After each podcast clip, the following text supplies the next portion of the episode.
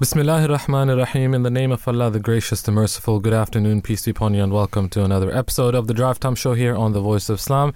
On a Friday afternoon at the end of the week, as usual, with myself, Raza, Brother Qayyum, and Brother Danayal. Over the next two hours, we'll be with you speaking about two topics as usual. In the first half of the program, we're going to speak about housing shortage uh, topic that we have discussed and addressed here on the Drive Time Show multiple times, but unfortunately, it's it's an issue which is ongoing um, and uh, something that affects pretty well a lot of people here in the UK. So, what are the reasons? What are some of the solutions that we could possibly apply to see a betterment in this? Uh, that is all coming up in the first half of the program. And then in the second half of the program, we're going to speak about something quite interesting, and that is about popularity dynamics and how important is it to be likable. On that, we're asking you a question on our opinion poll on Instagram. How important is it to be a likable person? Is it extremely quite important, only if it suits you or not at all? These are the four options. But as always, you can give us a, you can send us a comment uh, and add anything additionally on that if you feel like doing that. With that, um, before we get into the first topic, uh, we would like to address very briefly what is happening in the world at the moment. Since yesterday, we have seen the start of the proceedings at the ICJ as well as the attacks on the Houthi rebels carried out by the UK as well as the US. So, on that, gentlemen, first of all, assalamu alaikum, peace upon you to both of you. And um, yeah, over to you. Wa alaikum salam, peace be on you too. Wa alaikum assalam, lovely to be here, peace be on you and all the listeners. Yes, interesting points, uh, um, Brother Raza, you make about what is happening in and around the world. Um, I take my hat off to uh, South Africa all Yeah. day long. Yeah. All day long. Yeah. Um, who have, uh, you know, walked the talk. The moral courage, Yeah. the integrity uh, to uh, to do what we've all been asking for. Unfortunately, not very apparent within the Muslim world as well. Yes. Um, they were they have been far uh, they, they've been lagging far behind in that something that they should have actually done. So you know let's you know all cards on the table. But absolutely hats off to South Africa for bringing such a professional case in a, in a, such a, in such a professional so there was no drama yesterday. Um, uh, Facts. it was all facts. It was all facts. It was all case based it was all um, um, references to previous decisions of the court uh, there was there was absolutely no drama, and it was all about what is it. And it, it was you know they were also very specific. They said that the merits of the case we understand will take some time. Some you know it takes years. We all know uh, for International Court of Justice to come up with the with the final decision of whether this will be this is being will be called out as genocide or not. What they so they were very specific in all the speeches that they made. They were very specific. They said what we're looking for you from you right now is provisional measures. We want a decision on provisional measures. People are dying. People are dying of hunger. People are dying because of bombs. 1,000, 2,000 bombs being dropped every day.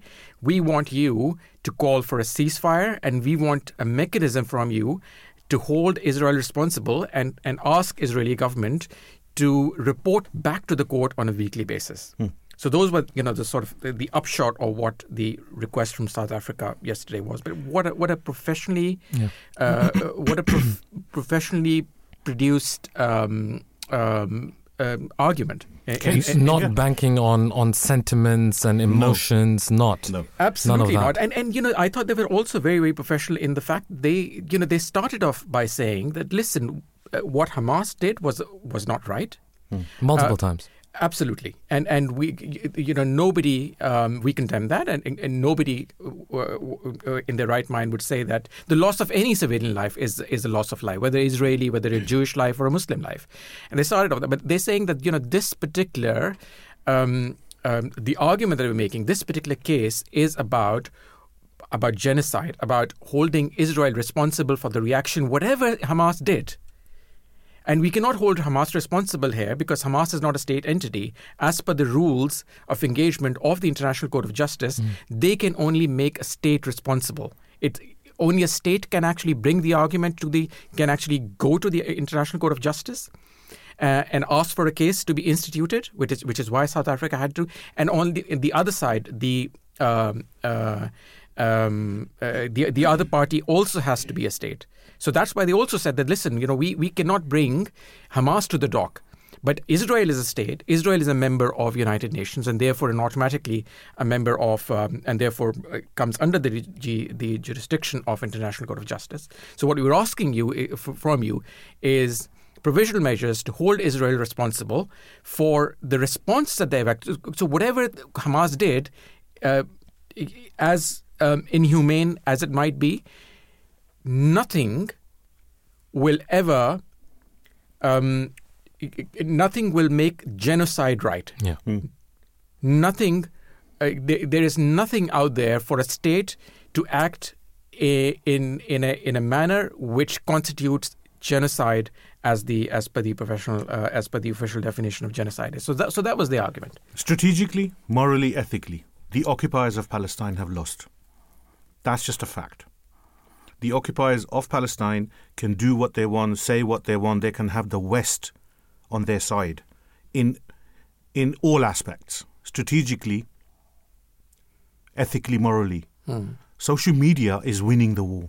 Social media is winning, and I, and I, think within the West also you can you can see um, uh, schisms develop. So yes. yeah. Spain is is is definitely not uh, uh, on on this on the side of Ireland. UK and US. Ireland, oh my God, Ireland is a different story from the start. From actually. the get go, yeah, absolutely. I, Ireland is a, is, a, is is on a different level. I mean, same level as South do, Africa. Do you know say. why Ireland supports Palestine yeah, so much? But, you know, it's it's the same reason as South Africa. So you know, they have been through that. They have they've suffered. Yeah, it's it's it's it's interesting that allegedly the the the, uh, the USA uh, approached South Africa before this case and threatened to withdraw funding, mm. aid from mm. South Africa. Mm. And South Africa said, go for it. Hmm. Allegedly, there's, there's, there's a lot of reports going on that uh, because South Africa was taking this action, um, and I, I, was listening to this interview by a Jewish uh, member of the South African um, anti apartheid um, uh, uh, party mm. who fought with Nelson Mandela, mm. who said, We know apartheid better than anyone because we went through it. Mm. And he says, The apartheid suffered by the Palestinians, by the occupiers, is worse, is worse hmm. than the apartheid suffered in South Africa. He goes, Because the Afrikaners needed the majority of the population for the for, for the economic growth of the country. You know, there was, there was and and Palestine people are not needed by the occupiers. There was similarly another interview that so I, it's more brutal. Absolutely, the interview uh, by none other than Nelson Nelson, Nelson Mandela. Mandela. Um, and he was being interviewed, and he was asked the question, uh, and you know he seemed to be in his prime at that time. Uh, um, he um, he was asked the question, why are you, why do you support Palestine? Hmm. Yes, and he said, and he said, and I'm paraphrasing this. I mean, he said, "Are you kidding me?" Hmm you know, Palestine, um, uh, the PLO was the only organization yeah. which was supporting us when when we were yes. absolutely outlawed by the entire world. When they we sent people representatives to the United Kingdom government, we sent people to uh, to the, the American government, and nobody listened to us. We sent them to PLO. PLO said, "Yes, absolutely, we understand." And now you're asking me why do we support PLO? He actually said, "Comrade Castro, Comrade Gaddafi, and Comrade Arafat were the only people who physically gave us aid, mm. who helped us physically and." walked the talk yeah. and then just give us sentiments. And recently, you know, I, I heard this quote by saying the same people mm. who applauded who applauded the incarceration of Nelson Mandela, who were happy, mm. who labeled him a terrorist. Two decades later, the same people were begging to queue up to meet with him as the hero. Yeah, yeah. This is same here, and I, I I'll finish off with the you know the words uh, from the, the the pastor, the reverend, um, oh, yeah. Um, from from Bethlehem on Christmas Day. He goes, yeah. "There is no Christmas here." Mm. He goes, "But remember, Palestinians will recover." He goes, "We will recover." He goes, "But the oppressors, the occupiers," he says, "I assure you, you will not recover. It will take time." And he goes, "We will not forget, and we will not forgive your hollow words when you change your tune." Yeah. Let me quote um, uh, quote him as well. So he actually um, also said, and I quote, I want you to look in the mirror and ask, where was I when Gaza was going through a genocide? Yeah. unquote. I think this is a question that uh, when you look at some of the videos, when you look at some of the footage and reporting that is coming out of Gaza, the question that the people on the ground, be they from Gaza, be they Palestinians, be they reporters and rapporteurs who are on the ground there, they're asking this question to the world What have you done? What is your responsibility? How much of that have you actually taken serious? And I think His Holiness Hazrat Mirza Ahmad, the fifth caliph of the promised Messiah, has been saying this as well in his in his Friday sermons. The responsibility of the world community. Francesca Albanese, who's the special rapporteur on the occupied Palestinian territories, she tweeted out uh, yesterday, I believe, that watching African women and men fighting to save humanity and the international legal system against the ruthless attacks supported or enabled by most of the West will remain one of the defining images of our time. This will make history whatever happens. And then, very briefly, before we continue, uh, move on to the first topic for today what happened, the attacks led by the UK US on the Houthi rebels. Gentlemen, it's not helping anyone, is it? It's not. But it's an escalation, and unfortunately, again, you know, this is what uh, His Holiness Hazrat Mirza Masroor Ahmad, uh, may Allah strengthen his hand, uh, and may Allah give all the leaders to heed the advice that he's mm. been actually giving for decades now, that this fire is only going to spread, and it's it's spreading. Um, Hezbollah is is escalating their attacks. The the, um, the, the Hezbollah the, are defending themselves. The, exa- uh, uh, absolutely. I mean, you know, you can you can you can debate that either way, but yeah. the, the, point is, the, it's getting worse. Yes. Uh, Israel is um, is is bombing Lebanon. Israel is bombing Syria.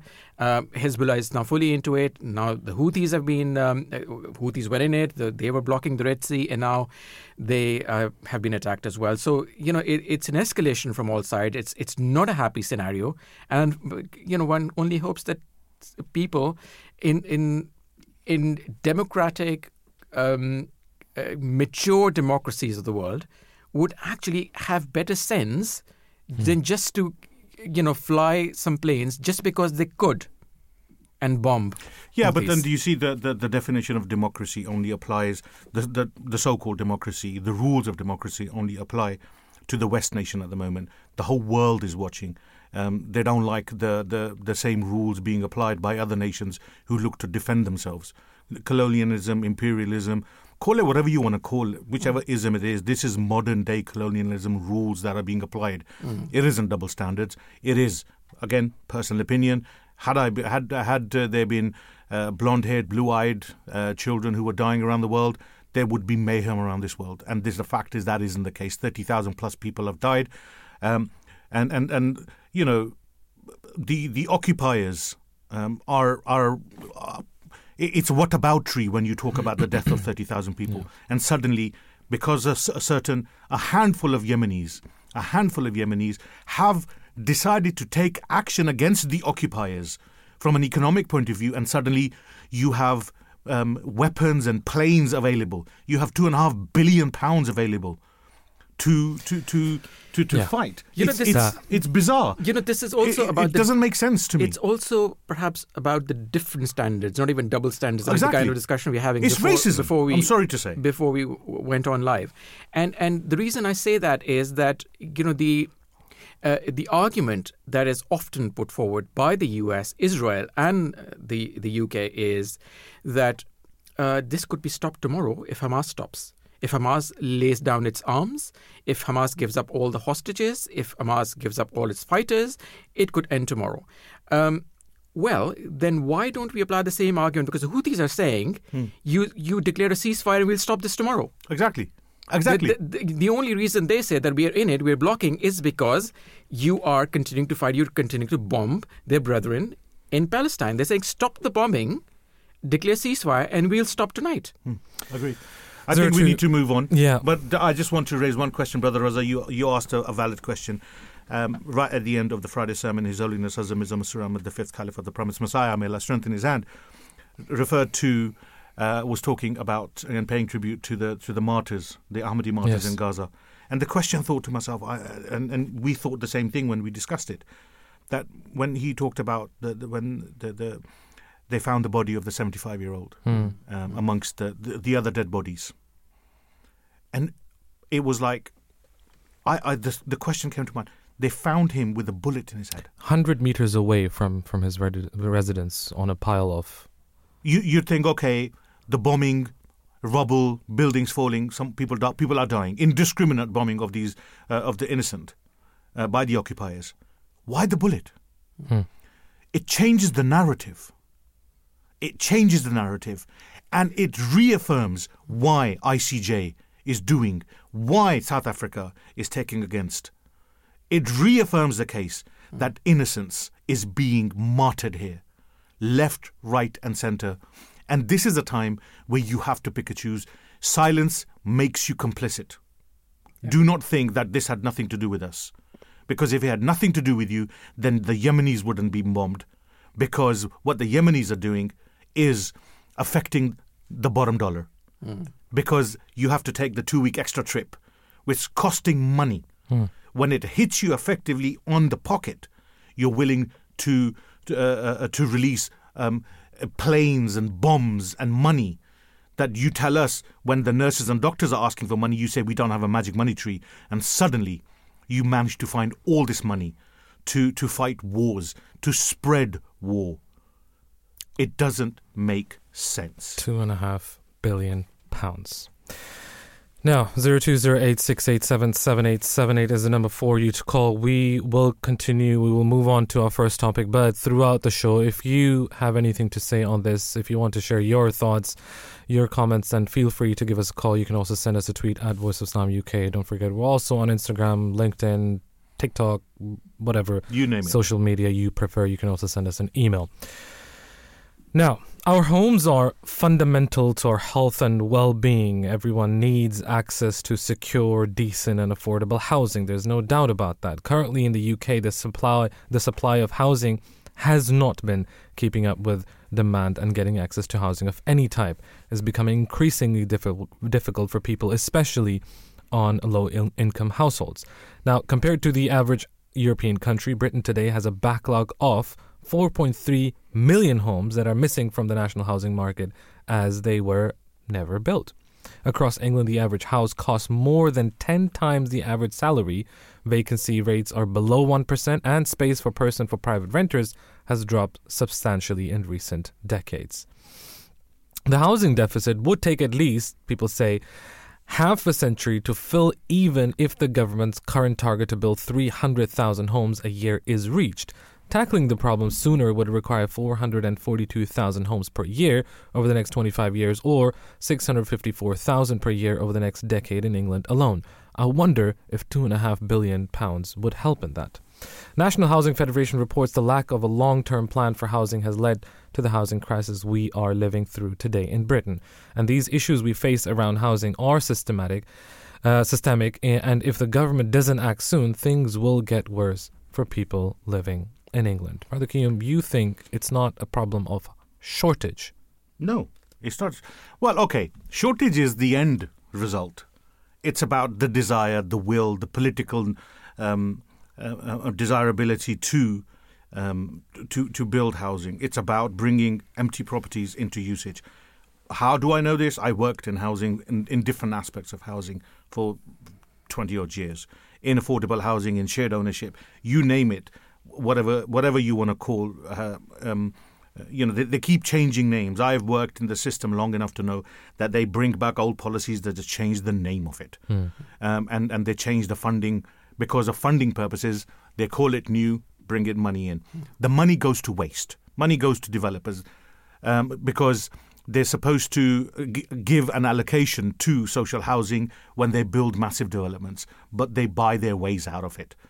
You talked about 300,000 properties a year. In 30 years, there's only been 350,000 affordable housing that that's been delivered in 30 years. This isn't a Tory or a Labour thing. None of the mainstream parties have delivered on any of the uh, pledges they made in their manifestos when it comes to affordable housing. There is more than 100,000 counts, supposedly, allegedly, there is more than 100,000 social housing sitting empty in this country. 100,000 units Wow. sitting empty. Yeah. because they say, "Oh, they don't meet standards." Well, you've got you've got money to send to other countries, but you don't have enough money to um, uh, to to um, uh, bring the empty houses up to standard so you can house people. You have billions that you give to private sector landlords because you want their vote, so they can house on extortionate rents uh, the, the the the people with who needs affordable housing. There is no cohesive thinking. There are so many charities out there who are doing fantastic work. They need to be part and parcel of the deliverance of what the government is doing. Let's speak to somebody who's also working in this area, uh, Elli Moody, who is the Director of Policy, Campaigns and Communications at the Campaign to Protect Rural England, which is a countryside charity. Assalamu alaikum, peace be with you. A very warm welcome to the Drive Time Show. Thanks for having me on. Excellent to have you. Um, can you tell us how has the campaign to protect rural England identified the key factors contributing to the current housing crisis in the UK? Yeah, sure. The countryside charity, we want to see a sustainable countryside that works for everyone, and those that visit it and those who live it live in it, and and that's why we care about rural affordable housing. And we've recently done some new analysis of government data about the rural affordability housing crisis. And the key things it showed, you know, echoing what what uh, my fellow guests said, it'll take 89 years to clear the social housing waiting list backlog in rural areas at, at the current pace. And that's around 300,000 households. Definitely. Um, we also found that rural homelessness has increased by 40% in the last five years. Um, and that, that covers people who local authorities deem don't have a safe or permanent home. Um, and so this is a terrible state of affairs, and it's driving people who want to live in the countryside out of the countryside. Um, and you asked me about you, kind of what the factors contributing to it, and some of the things driving this in rural areas are there are, there are just too few genuinely affordable homes being built. That's the first thing. Yep. Um, secondly, there's a, the lack of social housing being built within that to replace those taken out of the system by the right to buy. Um, in rural areas, the, you know, this this um, increase in short-term lets situation has, is having a particularly difficult impact in really high tourism areas. Um, but we've had seen a tenfold increase, thousand percent across increase nationally um, in, since 2015 of short-term lets, and also a, a large increase in the number of second homes. So that's putting a lot of pressure on an already pressurised system in in the, in rural areas. And, and and I guess the last thing to throw in the mix is that house prices, on average, in in, in the countryside are higher than elsewhere in the country, and um, wages are a bit lower than elsewhere in the country. So we've got that. You were saying at the beginning about the house price ratio. The average house price is 16 times the average income in rural areas. So, it, you know, it, it, it echoes everywhere else in the country, and, the, and rural areas have particular challenges too. Elli, you, you mentioned right to buy. Um, I know we always say right to buy is a problem, but I, and I agree to a certain degree. My, my issue with right to buy has always been that when people do the right to buy, they then remortgage and move on to another property and they retain that property. Right to buy can work if people who buy these properties are not allowed to buy other units without either returning the money or the property back to where they got it from.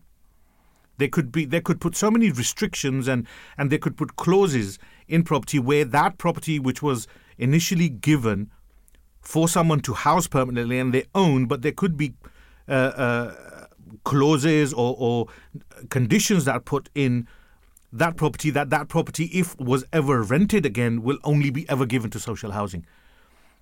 I- Is that something that and consecutive governments have never really truly tackled the the, the right to buy um, um, issue um, in a in a meaningful manner?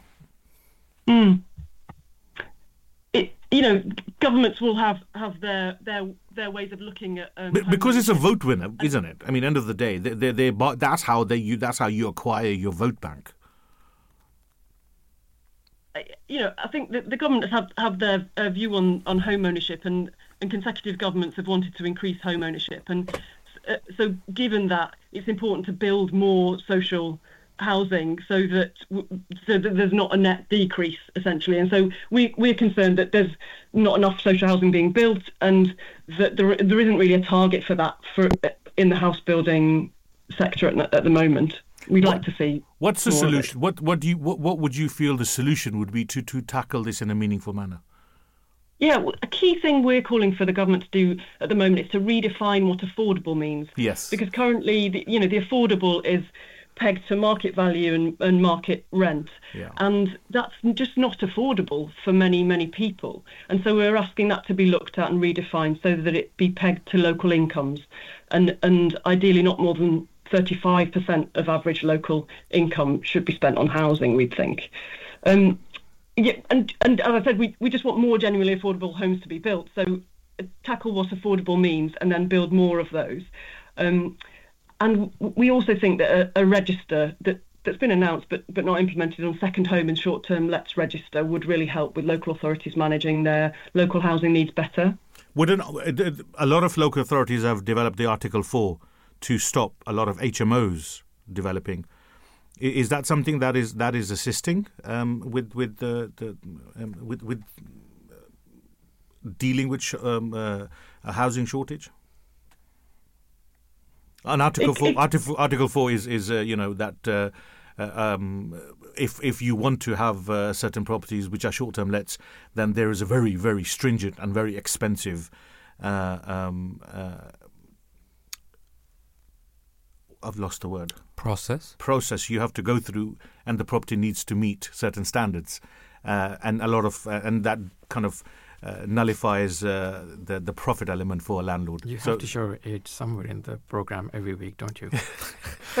He's getting there. He's okay. getting there. Yeah, sorry to interrupt. Yeah, it's my my, my age always Elli, becomes an issue for, for, my, for my for my for, for my fellow don't, presenters. Don't, don't mind I apologize.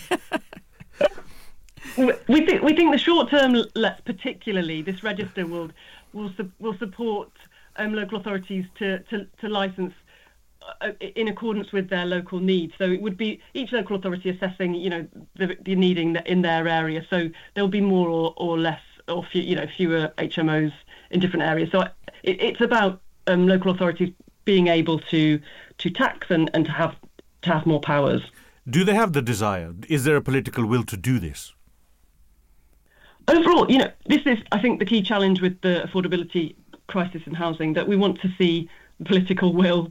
Um, it, key in rural areas is um, to build the right homes in the in the right places, and to do that, we need to make sure that everybody's uh, moving in the same direction.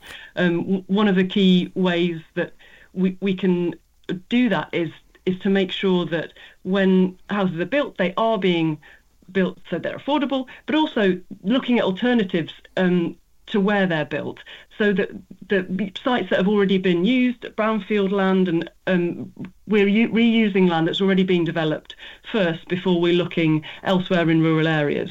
And that would help make sure that, that houses, houses are in the right places with the infrastructure that we need, but, but also that um, with changes that they're also genuinely affordable. But Elli, do you not think that un- un- until they take away uh, or un, until they give the right back to local authorities to build, if they expect developers to provide social housing, the profit element will always be there, be it smaller percentage, but of course there's a profit element there. They, I mean, shouldn't social housing be built on the basis that your profit is the service that you're providing to the resident? Um, private developers will um, always have a profit element. So aren't we kind of shooting ourselves in the foot here by saying affordable yet still giving the right to the developer to give us social housing? Shouldn't it come back in house? We think we need a we need a mix, and so affordable currently means different things, doesn't it? Um, and there are different categories in there, and and what, what we'd say is we want to really dial up that that, that mix that that really genuinely affordable homes. So, uh, you know, what you're saying chimes that we need more socially rented homes yes. to, to be available. And the government needs to re- look really hard about how they're going to to make that happen. And uh, you know, there's a huge there's a huge need, And what we'd like to see is uh, uh, reforms and government looking at this in a really clear-sighted way. I mean, and for rural areas particularly, a key thing to, that we that we'd like to see is that the government, when they're thinking about housing, thinking about the other multiple demands in rural areas and on the countryside as well, because we're asking a lot of our countryside. And of course, we do need to build more affordable homes, that, that's given. But we also need to think about the nature recovery and our food security, how we're moving to um, a, a, net zero energy system, um, you know, and all these demands are adding up. And we also want to keep a countryside next door for everybody who lives near the countryside so that we get the well-being benefits of the countryside. Mm. And overall, we need to join the dots and make sure that when we're thinking about building a lot more affordable homes, we're just doing it in a really joined up way. And and a lot of the, the solution, as you as you're in, intimating, is building really affordable homes. But yes. th- there are there is a lot to think about um, in how and where. Because the the reason I say that is because when I look at even in the local area to where we are. I look at uh, a new development, one bedroom, they call it affordable housing, and then they say 299,000 for a one bedroom flat, which has got an open plan kitchen lounge and a and a room which can just about uh, you know accommodate a, a, double bed, but it's a double bedroom. But then I say 299,000 pounds. How many people? Considering that the average age, uh, the average wage for a Londoner is thirty-two thousand pounds, how is a person earning £32,000, how is it affordable for them to get a one bedroom flat, which is nearly mm. 10 times their income? But, yeah. but it's being sold as affordable housing. That's that's right, and I think the affordability de- definition needs to, to, change, to change. that's what we're calling yes. for, so that it can yeah. change, so that it's really pegged to average incomes in lo- in local areas, yeah, and that yeah. the average income does change. As you said, it's different in London to to in in other areas, and that's what's absolutely critical. The affordability is it is it, affordability is linked to what people get in their bank account every month, and that differs across the country. Yeah. Yes, so fully agree. Um, Elli, you mentioned local um, communities, you mentioned local authorities. How much are you actually involved in shaping housing policies? We we work at a national level, seeking to influence government change and um, of the planning um, regime, and we've got a network of 41 organisations, local groups across the country who um, get involved in in the countryside um, issues locally. Hmm. And and so our, our key focus at the moment on rural affordable housing is the set of us that we want the government to do. And, and we think they're feasible and we'd like this current government to really look closely at what they can change rapidly. And of course, w- we're in a general election year and, and, we want all parties to be thinking about how what they would do um, in the next government um, to really, really accelerate um, change in the affordable housing space. Director of Policy Campaigns and Communications at Campaign to Protect Rural England, uh, Elli Moody, with us on the line. Thank you so much for your time, Elli. Great to have you on. Peace be upon you, and have a great evening ahead. Thank you so much once again. Thank you so much. Bye. Peace be upon you. 0208 is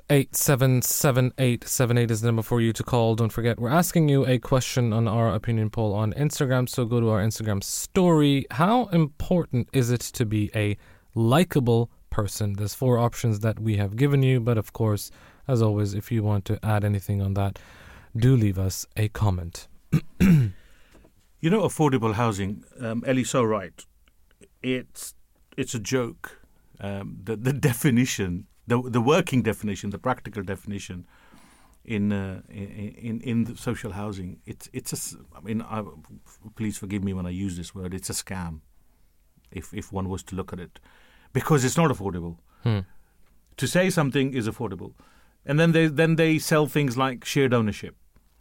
Shared ownership is when you buy fifty percent of the property, and the fifty percent that you don't buy, you pay rent on it, and then you pay service charges on it. But if you were to buy the property hundred percent, your total cost would be a hell of a lot less mm. than the rent, the mortgage, and the service charge you pay on it. But but they they they they they, they trap people into these schemes, and then when, when and then when when people question them, uh, you know they they come out with all these uh, you know fancy adverts and and uh, and titles, and they entice people with. Um, with with the you know we will give you a dishwasher with it we will we will put the white goods in and what they don't realize is that and again, it's also the fault of the people who fall into this. Um, they do not. People need to do research. It is not the responsibility of the seller to tell you anything. It is the responsibility of the purchaser to know, especially in the world we live in. Make sure you do your due diligence. And and sometimes I find it strange that when I say to people, when people say, "What's due diligence?" I say, "Look, make sure you have um, found out, done research, spent time on looking at what you are buying, what you are getting yourself in for. This is not a 25 day uh, agreement that you're Yeah. signing, it's for 25 years. Yeah. It's what the most expensive uh, liab- you know, liability or that you will take on um, in your life, probably the one of the most important decisions you will make make uh, in your life. So be very, very careful. Uh, don't fall into the trap of affordability or fantastic wooden flooring, or you get a fully fitted kitchen because it's not being given to you for free. You're paying for it. they, it will make it sound like that. Oh, it's bargain. inclusive. It's inclusive in the property, uh, in in the sale of the property. Well, listen, it, it was inclusive in the first place. They just never told you. so, so be careful in what you are signing yourself up for. In their 2019 election manifestos, all the main political parties included commitments to increase housing supply in England. The Conservative manifesto pledged to continue to increase the number of homes being built, as referred to a need to rebalance the housing market towards more home ownership. It said progress towards a target of 300,000 homes per year by the mid 2020s would continue, which would see us build at least a million more homes, all of 10 years over the next parliament. However, recently, Michael Gove, Secretary of State at the Department for Levelling Up Housing and Communities, has admitted that Britain's housing crisis is even worse than widely believed. The Levelling Up Secretary suggested that the UK does not have enough homes to cope with record high net migration levels. Net migration levels? You see, that there's the, there's another myth. Hmm. Oh, immi- migrants, and again, this is this is this is like a. a um, Found someone, eh? um, um, this is this is something that uh, the government uses, consecutive government use, when they failed in delivering their manifestos. Guess whose fault it is? it's the migrants' fault. You know, It's always the mic. why weren't, why weren't the It's streets fault. swept? It's the migrants' fault. Is Why it? why isn't there food in the in the in the shelves? It's the migrants' fault. Why didn't you get the council house? It's the migrants' fault. Why can't you get a job? It's the migrants' fault. Is there anything left that the government uh, hasn't blamed the migrants for? We'll find out. Naushabah Khan is our next guest for today. She's the Director of Policy and Communications at St. Mungo's, where she lead, she's lead um, uh, uh, vital where she leads vital work to influence policy change and raise awareness of homelessness. Good afternoon, Assalamu alaikum, peace be upon you, and welcome to the Drive Time Show. Welcome, salam. Thank you for having me on the show. Thank you so much for joining us today. Now, as a representative of St. Mungo's, how do you perceive the connection between homelessness and the broader housing crisis in the UK, something that we've been speaking about? But it's absolutely interconnected. I mean, homelessness, and, and let's be clear, homelessness has many definitions. You have people who are sleeping rough on the street, which I'm sure is what most people think about when they think about homelessness. Mm. And there's lots of complex reasons why people might end up on the street. And um, I could talk in detail about that, but it's often interconnected with mental health issues, um, as well as uh, you know access to services. It's very broad, very complex. Um, and an area that the government certainly needs to look at. But homelessness more generally um, also applies to those people who are just in insecure housing um, or end up in temporary accommodation. And we're seeing that increase significantly, certainly in recent months, because the wider housing crisis is having that impact. So, particularly in the private rented sector, where people are seeing their rents go up and um, the cost of living crisis is continuing and they can no longer afford those homes, then they are finding themselves pushed out of um, the property that they perhaps have lived in for many years and having to, you know, look elsewhere. And often these are people with families and children. And um, local authorities are having to look at where they can house them, and often they end up in temporary accommodation, um, which is not necessarily a sustainable house of your head. And then there's that broader pressure around the lack of social housing as well in our market, which has been a problem for, for many years now, um, that is creating this almost imperfect storm um, where all of it is interconnected and, and increasing the levels of homelessness and rough sleeping that we see. Um, Naushabah, if I may, um, we talked earlier with our previous guest about you know, having to redefine the definition of affordable. Okay. Um, Yes. In this case, I've worked in homelessness. I've got experience of working in homelessness in temporary accommodation decades Yes. ago. Um, the definition of homelessness needs to change and be more precise, doesn't it? I mean, we talk about people on the streets, whereas the legal definition is they're referred to as rough sleepers, whereas they're the true homeless in real terms. And over COVID, we found out that how quickly the rough sleepers can be housed in a matter of weeks to because it suited the narrative was there. Covid was a international uh, catastrophe and and everybody had to be made safe. And the government was able to um, to to to clear the streets from rough sleeping. Then as you say people in inadequate accommodation or temporary accommodation it's temporary accommodation is normally minimum between depending on which local authority i mean i know in years ago in newham it used to be minimum five years and it could mean up to 15 years in temporary accommodation It varies. It varies regionally. and it varies So, from council to council but that's does, not yeah. temporary is it Well, no, not necessarily, but also that's not what we're talking about here. And I think we have to be really careful because I completely agree around looking at the definitions around affordable housing, particularly how we take social housing out of that mix. I'm not sure it applies in the same way to when we're dealing with homelessness because rough sleeping is, of course, the most extreme measure of that. And that is something that St Mungo's we are dealing with on a daily basis. We see the impacts of rough sleeping on people's lives. It can be life threatening spending your time on the streets. And that's why there's been the necessity to have initiatives from government. Um, and everybody in, as you talked about during COVID, was a real sign about how we can start tackling some of these issues. Uh, exactly When it comes to temporary accommodation, firstly, it very much varies between region to region. Yep. So you've talked about Newham there, five to 15 years. In some places, it can be from six to three years. It really varies. You're right, it sometimes can be longer term. However, what we're seeing at the moment is local authorities who are really struggling to place people, having to put people in bed sits, in hotels, and actually, yes, those, you know, of course, that's nowhere near as extreme as having to sleep rough on the streets, which is immediate. You know, it's something we need to be tackling as a serious emergency. However, when you have families and children who have been who might have been going to school in one part of the borough, moved into a hotel overnight, then moved to another place for temporary accommodation for a short term, then perhaps eventually finding a home, that is incredibly difficult for families. It has huge impacts on people's um, uh, learnings uh, and how they engage, and it has mental health issues as well. So actually, it does count as homelessness. The other side of this is sofa sleeping, surfing, where people well the hidden households are the, exactly the hidden homelessness where people are sleeping on their friends' sofas because they don't have a roof over their head. They're not on the street, they're not rough sleeping, but they don't actually have a permanent home to call their own, and they're at that risk of facing.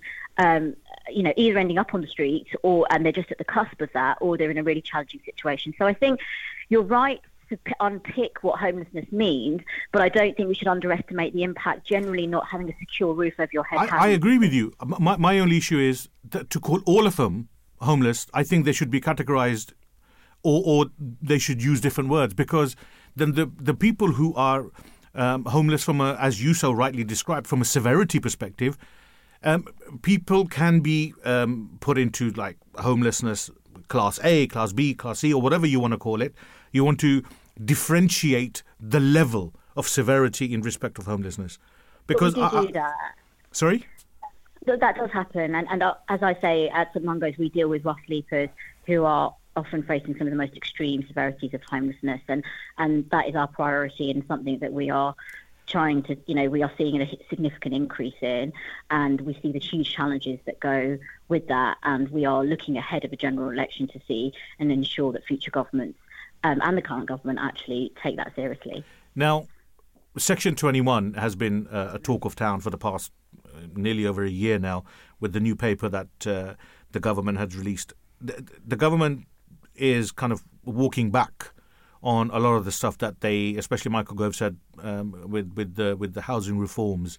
How does that affect um, homelessness in real terms?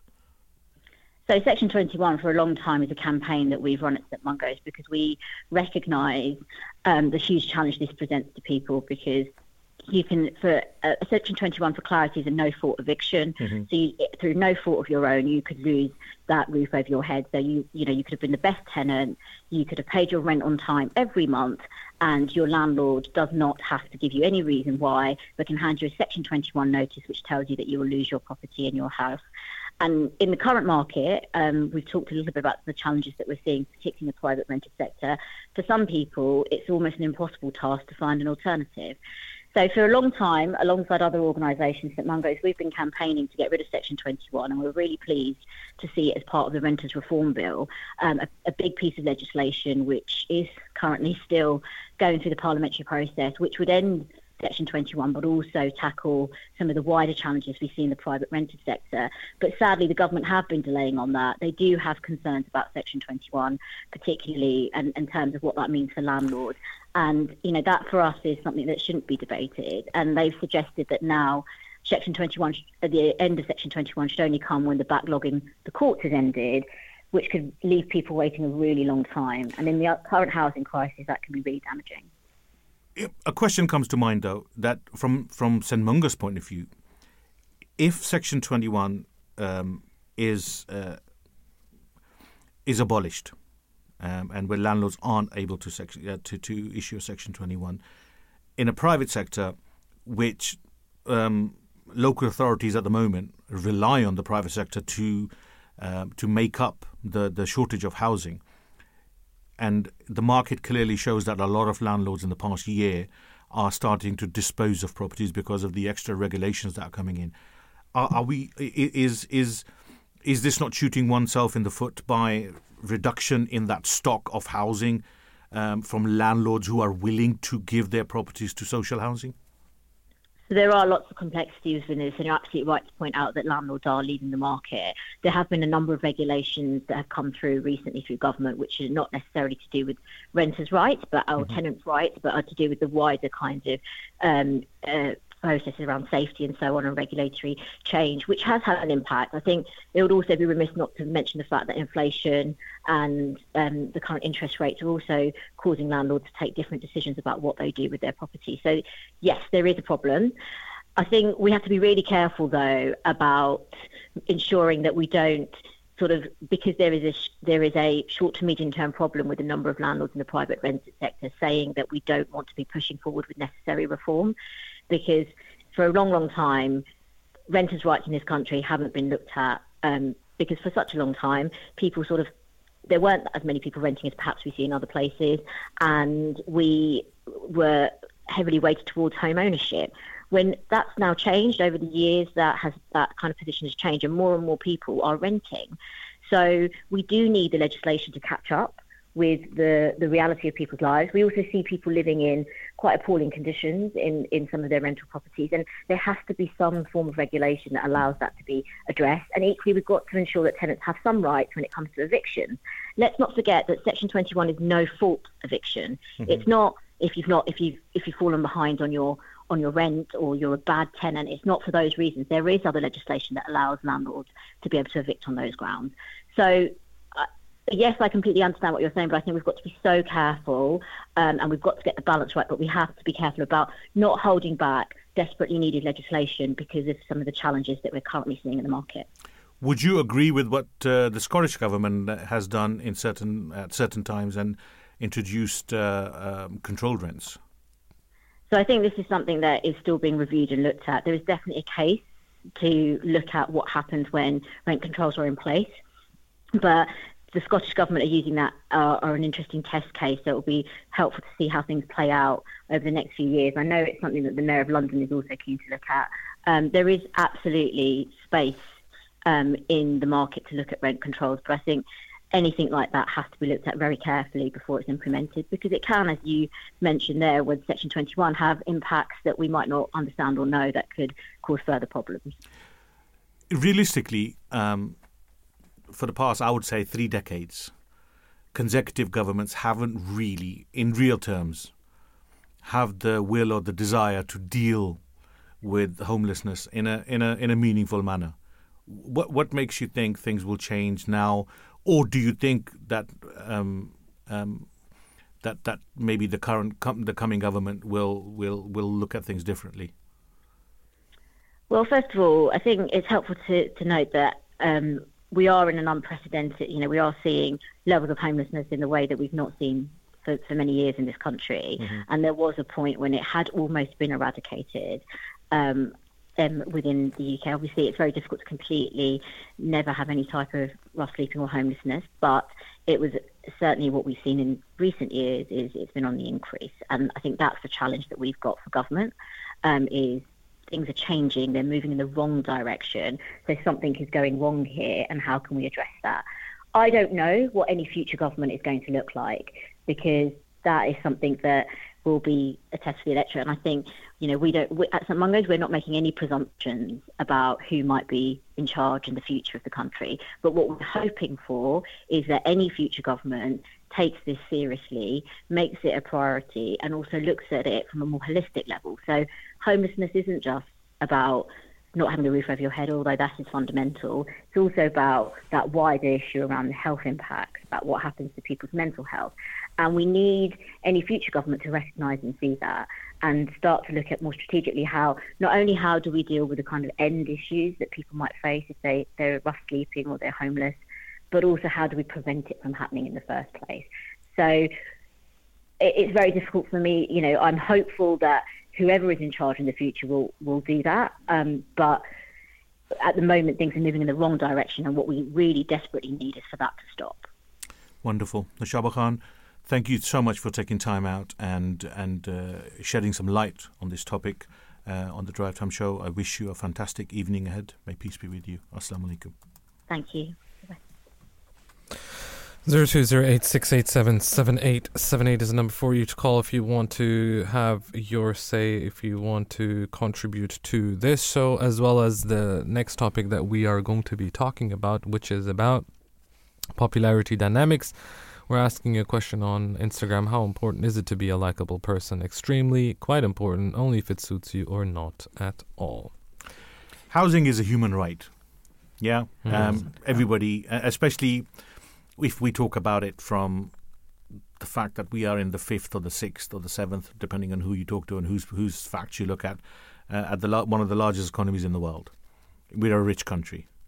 Um, I I always find it um, interesting that we've got such fantastic people um, in this country who run uh, amazing, amazing um, uh, non-government organizations or charitable organizations where they're willing to give time and they spend effort in uh, finding solutions for uh, things like homelessness. Finland is one country who have actually achieved that.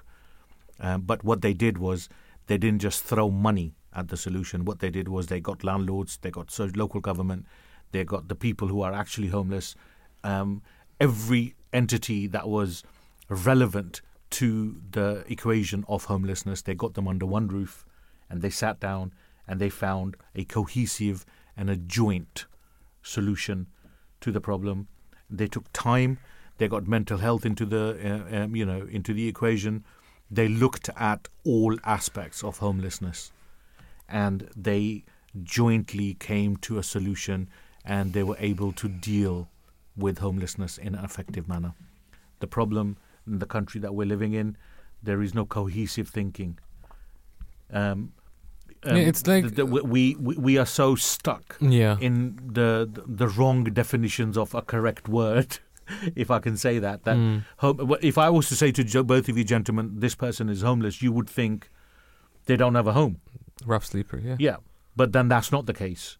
There needs to be the wording needs to be very clear, um, and governments need to take action um, in a collective manner um, and they need to, to, to show political will because until there is political will uh, to resolve this and until the desire uh, in- means that they need to include all the relevant parties, we will be sitting here in 10 years uh, time again and talking about the same thing. As I said, this isn't something new. This has been going on for decades. Yeah. So it's not just a matter of building more homes, it's a matter of building affordable homes. But then again, the question of what affordable, what does affordable mean? What's the definition of affordable? That's also a separate discussion. Many households who have both working partners unfortunately are struggling to find affordable homes as the mortgage rates are at an all time high. The consequences will be quite severe for those on low incomes who are already struggling to afford private rents and cannot access social housing for the reasons that we've mentioned. And the future rent rises will force more of these families into overcrowded conditions, increase levels of poverty and debt, and put many at risk of homelessness. And, and these overcrowding crowding and, and homelessness among children in England is already at record levels. So the government needs to unfreeze local housing allowance rates. It will also ensure that the basic rates of, of benefit is, is benefits is, is enough to cover life's essentials and never falls below. Again, as we've mentioned, it's not a problem that has started uh, this year or last year or because of COVID. It's been an ongoing, ongoing issue for the last three decades, and of course, a solution will not happen overnight. Can I just uh, uh, quash a myth as well? Sure. That new migrants are jumping the queue for housing executive homes. The truth is, allocation policies do not discriminate on but grounds it's the migrants. of race or ethnicity. All applicants for social housing complete exactly the same application form, fill in the same application form, and they submit the same application form. And the needs are assessed based on published points, which are based on your housing allocation selection scheme provided by the local authority. It is not the fault of the migrants. They do not get priority um, on, on housing over you. The government is using them as a scapegoat to get away from you finding out the truth. Does it depend where the migrant come from? No. Okay. You're listening to the Drive Time Show here on the Voice of Islam today with myself, Raza, Brother Qayyum, and Brother Danayal. We're going to move to the 5 o'clock news and then we'll be back after that, speaking about likability and how important it is to be liked.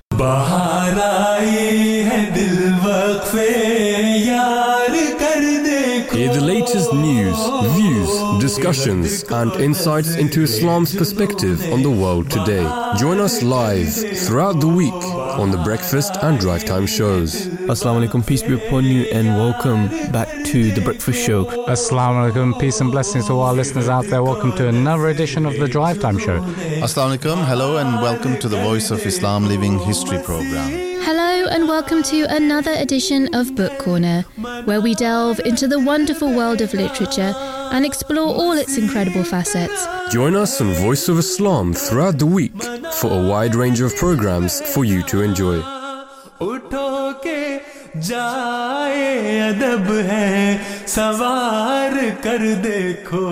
Assalamu alaikum, peace be upon you, and welcome back to the Drive Time Show here on the Voice of Islam. Today with myself, Raza, Brother Qayyum, and Brother Danayal.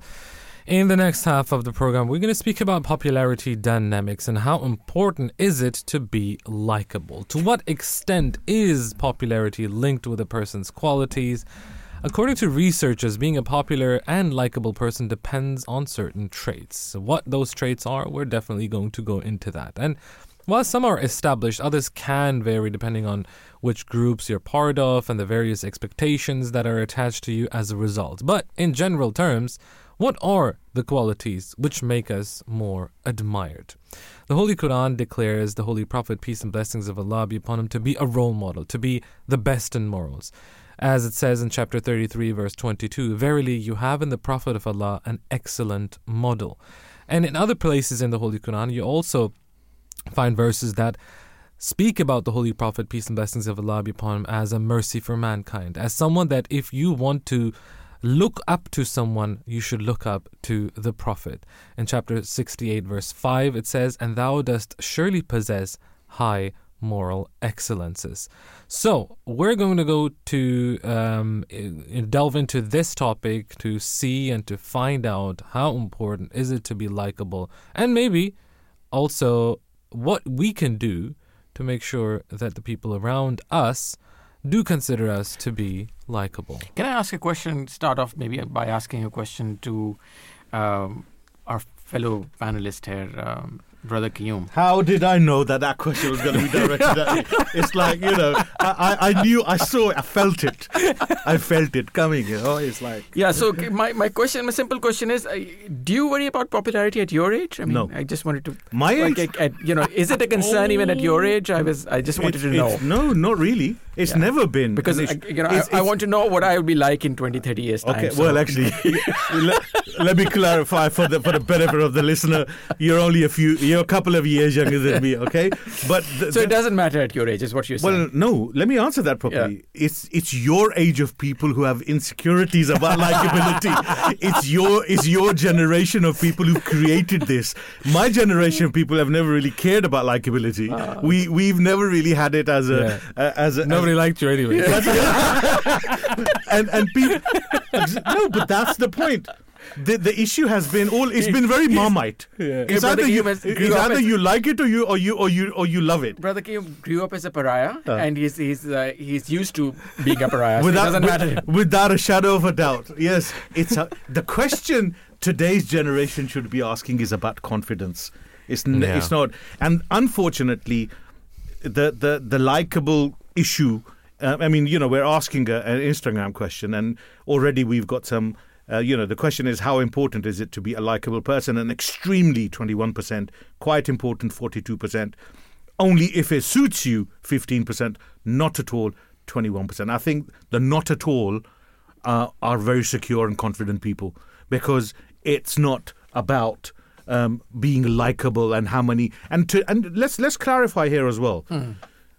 It's the Facebook. It's the thumbs up. Exactly that. Yeah, yeah. That's where the problem has started. So we, hmm. which actually brings me to my to my next question, which is a hmm. serious one, and and it's it's to both of you. What is preferable? Is is be is being authentic preferable, or should one? So should one aim? I mean, for for any younger listener listening in, should you aim to be authentic, or should you aim to be likable? No, authentic, without a shadow of a doubt. Because authentic would mean that you're true to yourself and you are portraying yourself in. And, and again, even authentic can be broken down into your authenticity should be of good character. It's about being a good human being. That that's your own personal development, right? Yes. So so you should invest in yourself and be 100%. but The, the question really is, I mean, you, should you should you live a life of pretense, or should you be authentic? I, I Well, yeah. look, a, a life of pretense will take you how far? Hmm. I mean, you work, you're, you're a professional in the field where I know you are a coach. You do coaching, and, and personal development is, is, is a key part of, of how you train people. And I'm sure a, a lot of people ask that question hmm. that, you know, should we fake it till we make it, as what they're taught nowadays. Yeah, absolutely. And, and, and of course, the answer is no. I hmm. mean, how long will that carry you for? And, and how, how long before you start believing the lie about yourself? Hmm. And sometimes when that lie comes and slaps you in the face, you think, oh my God. But let me put that back to you. So a lot of people would counter that these hmm. days, especially youngsters in their twenties and even thirties, would say that you know it's all I'm going to stay in this job for only two three years. It doesn't long term doesn't matter. So I'm just going to look at the short term. I'm just going to you know uh, bide my time, and not bide my time here. Just be pretentious and try to be somebody I'm not, and try to make success and move on. And you know, three in three years time, I'll be somewhere else and doing something else. But then being likable or pretending to be likable becomes a habit. And you continuously start lying to yourself, irrespective of what job you're in or where you're staying. Uh, and it becomes a bad habit. And then that bad habit starts to creep in to your character. And then that uh, bad habit that you're applying at work starts becoming relevant in your personal life, in your, with your partner, with your parents, with your siblings, with your children, in the community you live in. It starts becoming, you become this person who you're pretending to be. And that's where the problem lies. And people need to. How many times do we say, "Hey, these people need to start looking at it, a broader picture. People need to start thinking long term. People need to start thinking: Is these kind of pretense? Is what develops into a mental health problem. Yeah, absolutely. I was about to say that. Thank you. Yeah, hundred percent. So you know, as as part of uh, personal development, so there, there are lots of psychometric profiles that uh, that are done these days. The, one of them is called DISC report. So DISC is really something which breaks down a personality into four different types of personalities: D, I, S, and C. So without going into much detail, so a, a D is somebody who has a dominant personality, versus I is somebody who leads by influence. And um, uh, if you're trying to be an influential person, whereas you're naturally a dominant person, and you're trying to pretend to be that in, in a workplace environment, it messes with your brain. So while yes, it's it's one thing to continue to improve yourself and try to be some, you're you're aspiring to be somebody um, uh, or like somebody, but if you're trying to be a different person than you are, uh, there is a lot of research uh, to suggest that it, it that messes with your brain because you're a different person and you know from from 8 to Hmm. 6 you're trying to be somebody else Yeah. and over a period of time then that affects your mental health and and also nowadays it's about people start to own somebody else's problem. So if Mr. A doesn't like Mr. B, B's what B's bothered. Why doesn't A like me? Well, it's Mr. A's problem.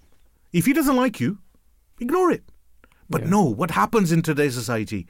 It's they take on this issue that there must be something wrong with me if A doesn't like me. And then they build in that insecurity, anxiety. How many times have we heard the words stress, anxiety, mm. Mm. insecurity? Then turns into depression. How many shows have we done here?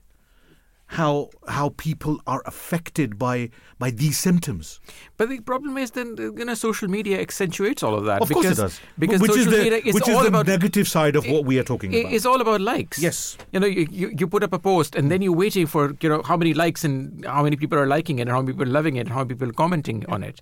So it's, uh, it- unfortunately, it's all backwards at the moment. It is, and and but but as much as we we we are sometimes we make fun of it, but what I'm finding is it's actually becoming a, a, generational problem to a degree that it's affecting, it's breaking, uh, um, it's breaking a society down from, um, and we're we're we're creating a whole generation of of of illnesses that don't need to be there, diseases that don't don't need to be there, um, mental new mental health issues, new paradigms of mental health are being created because a person is um, deemed not to be likable because. Well, I mean, I mean, we, we all have children, so it's a question of if you don't follow the norm, you're not liked. Hmm. Hmm. Hmm. The norm might be very moral and ethical, but because you don't because you don't fit in to a certain equation, they're not going to be like the cancel culture. What's cancel culture all about? We're living in a culture. Look, look at today. People like me, you, and Brother Raza are going to be cancelled because guess what? We're pro-Palestine. Which society we live in, in in the governments that are ruling the, in the West. If we speak for Palestine, we are anti-Semitic. Yeah. If we um, and and and if we ask the occupier to condemn the killing of of thousands of people, yeah, we we we, we are being anti. We are being labelled. Hmm. We can't speak up for the oppressed, and we can't talk down the oppressor because we'll be labelled the same either way. So they're sh- they're they're they're, they're like, well, you're not likable, so you're going to be cancelled. Yeah, I- That's the society we're living in. Unfortunately, so yeah. But I, I would just say that you know, I think we're we're more pro justice than pro this or pro that. I think what we what we really the argument we're trying to make um, with anything that we're trying to do with our with our outlook, and especially how we being we're trained by uh, by our uh, by our leaders, our caliphs over the last century, um, and our current leader Hazrat Mirza Masroor Ahmad, uh, may Allah strengthen his hand, is is to always be on the side of justice. See, you've hit the nail on the head. It's the absence of faith where things have started to go wrong. If you look at societies, even let's look at home, let's look at here. I think oh, after the pandemic, there were some surveys done where uh, I think now only 28 to 30 percent of the people actually believe in God. if one was to look at parallel um, as to what people have started to believe and, and how societies have started to um, break down, the less you believe in God and the less presence of faith and God is there, the more regress, re- regressive the society Mm. becomes. Uh, the the definition of morals and- and ethics have have kind of evaporated. And unfortunately, that's a trend. Yes. And that's supposed to be in. Yeah. Uh, and that's supposed to, and that is what you're supposed to do to be part of the herd. Well, if you believe in God, you're not likable. Oh, they, they'll be labeled. You, you, you're backward. Yes. Yeah. That, that- and that's that's what when when we think about, for example, the caliphs, when we think about the promised Messiah, I'm I'm thinking about the promised Messiah on whom be peace. Uh, In in his time, or let's go back even further at the time of the Holy Prophet, Prophet, peace and peace and blessings of Allah be upon him. You know the question about authenticity and likability. The these individuals were authentic. Yes.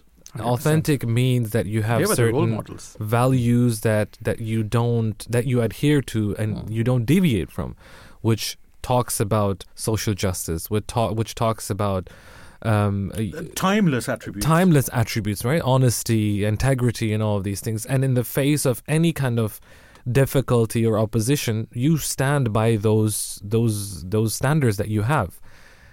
And if you are aiming for likability, you will have to compromise at one point or another. When you think about politicians, isn't it? You hear the change in their tone. You hear the change in their viewpoints mm-hmm. over time. When Double last week, I think wasn't it last last no, I was with Talib, uh, brother Talib on Monday. We were talking about the Dutch general election and Geert mm. Wilders, for example. If you mm. look at some of the statements, or even uh, Meloni in in, in, Yes, in, in in Italy, Italy, yeah. you look at their statements ten years ago, and you look at the statements now. It's the same retro. It's the same content, but the language has toned down. Why? Because it wasn't popular.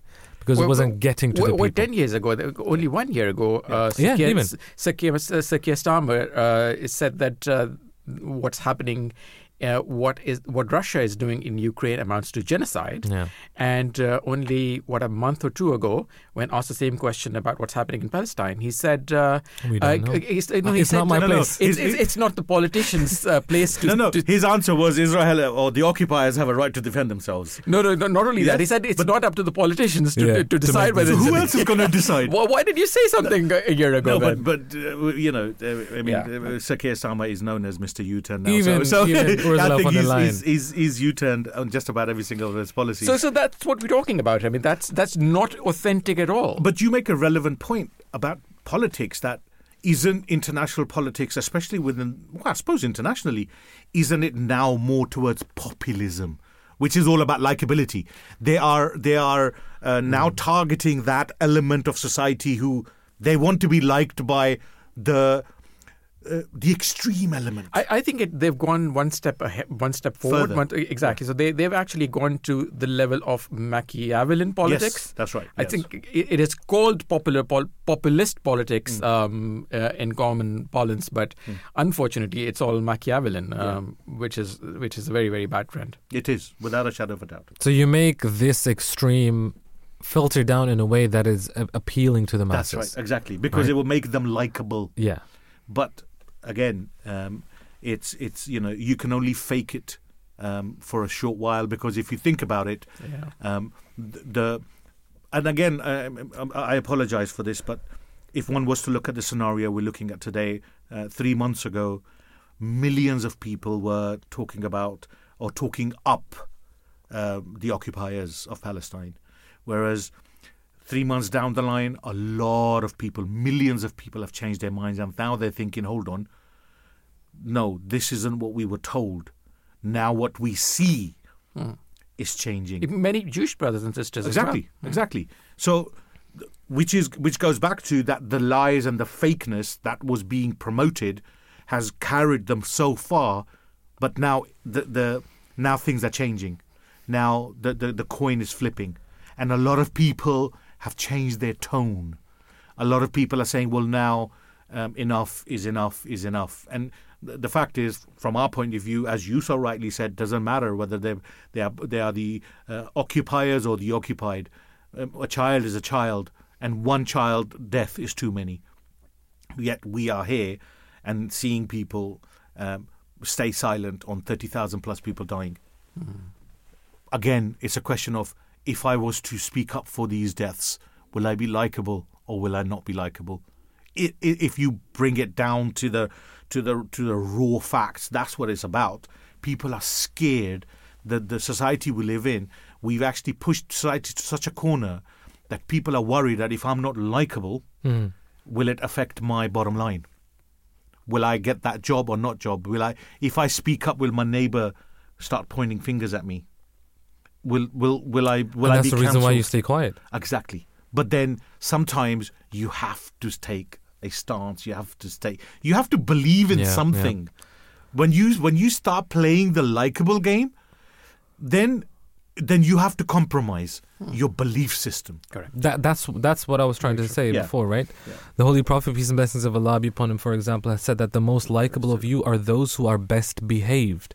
And if you have that, I mean, look, the the the perseverance and the the integrity that, for example, the Palestinians are showing, and, and well, Yeah. we speak about the political situation right now, they have not deviated from their beliefs three months ago and their beliefs today. It's still hasbunallahu wa ni'mal wakil, meaning God Almighty is is enough for us, and He's the best of, um, uh, you know, the the the protectors. But What what did uh, what did brother journalist? The, it it uh, you know if there's been one hero for me, if I look in this equation, is that journalist. Wild uh, do? Yes. Hmm. They, they they talk about how we you know the dumb bombs, yet they can find precision bombing of people's houses, where they killed his, His son. wife. They killed his wife. Yeah, then they killed yeah. his young children. They killed his grandchild. They killed his parents, and then now they have killed his son, who was a journalist too. What was his answer? He says, "This is this is meant to be this way." And he, what did he say? Uh, it, it, it, effectively, he said, "Alas, Allahu bikafin abdahu." God is sufficient for us, Hmm. or is God not sufficient for us? It's like that's what his answer was, and he, and the next day he was back on yeah, the front line, He- being a he's journalist, an amazing. and his daughter. He's only got one daughter left. Yeah, like he, I think he's got a, another son as well. Uh, from what I heard, I mean, Yeah. yeah, yeah, all sorts of information. On, yeah, on my, my understanding is that he, he But has in- one uh, child, but but, but either either way, either exactly, way, he has lost Ah, everyone. He has lost a- generations of It's people. unbelievable how he actually And- shows up to work. Exactly. every but this goes day. back to what Brother Raza said. They haven't deviated from their belief. Hmm.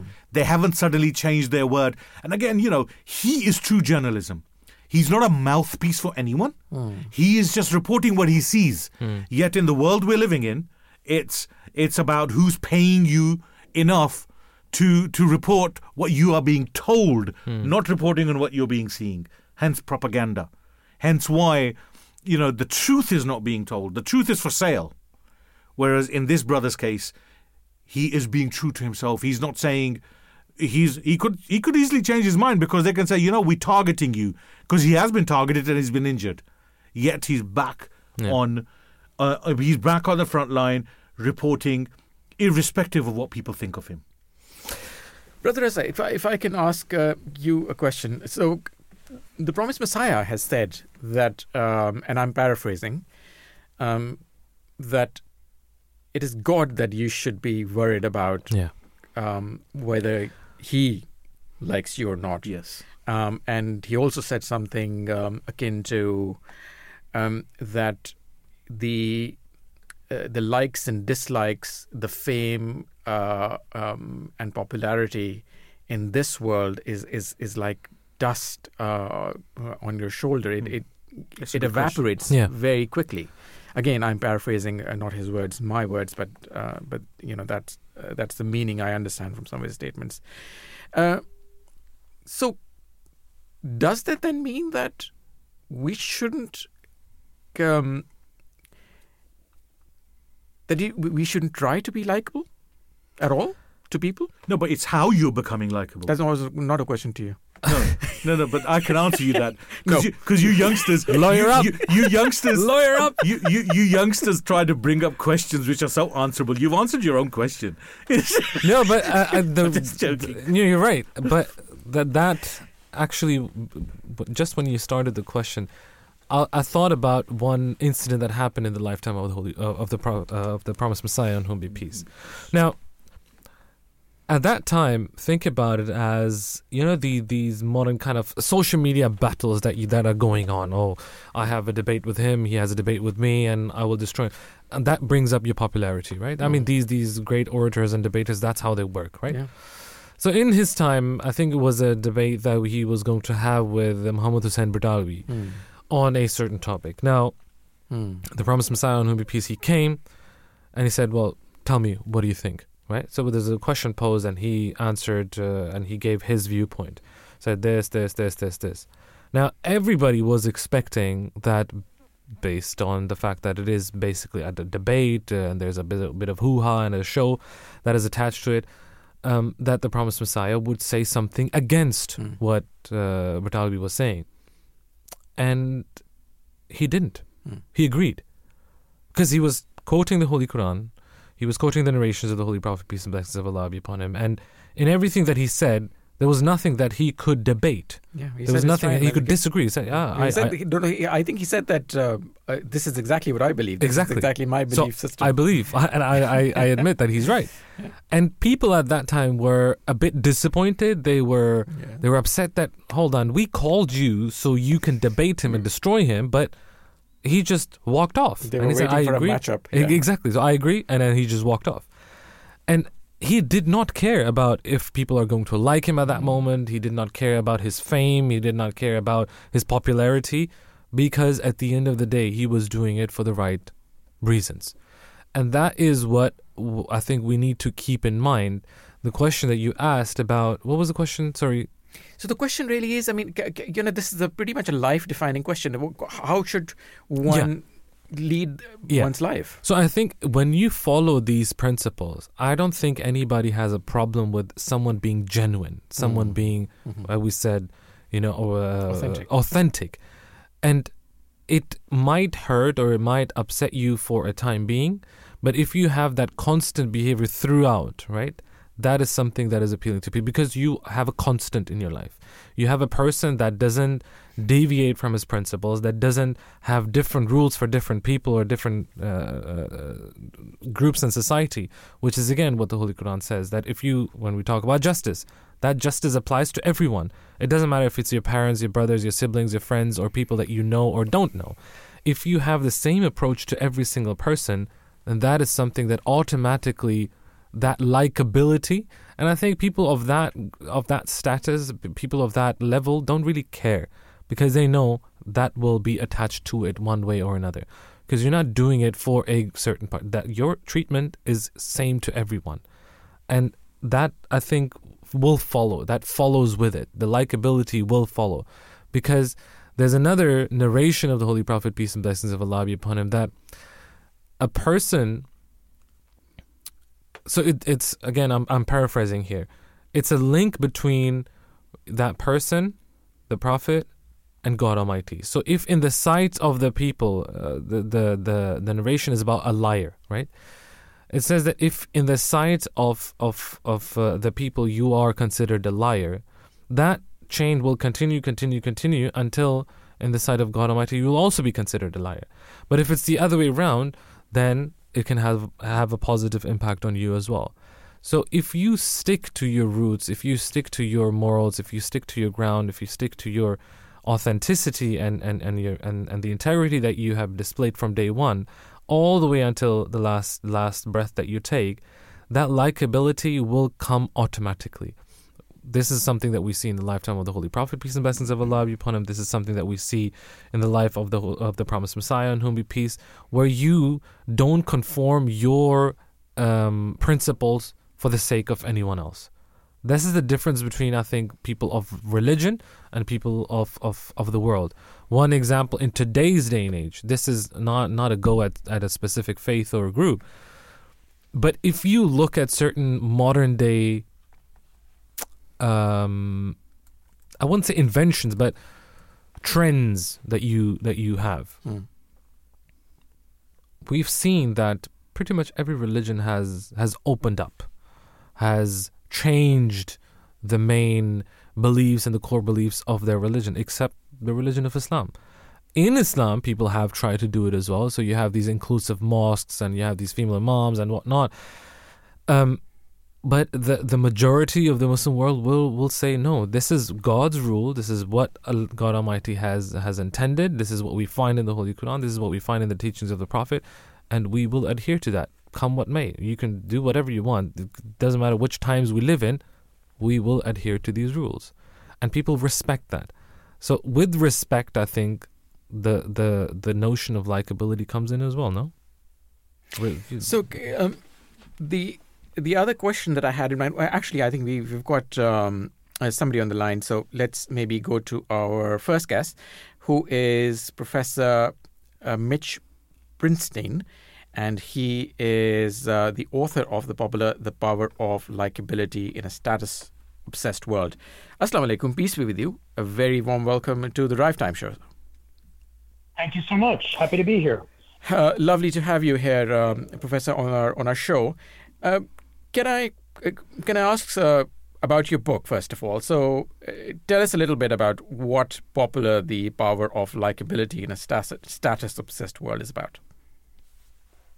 It's a little bit of a warning um, that there are two different kinds of popularity. Uh, there's the extent to which we are likable, we make others feel happy and valued and included and the extent to which we have status. We're seeking power and influence and dominance.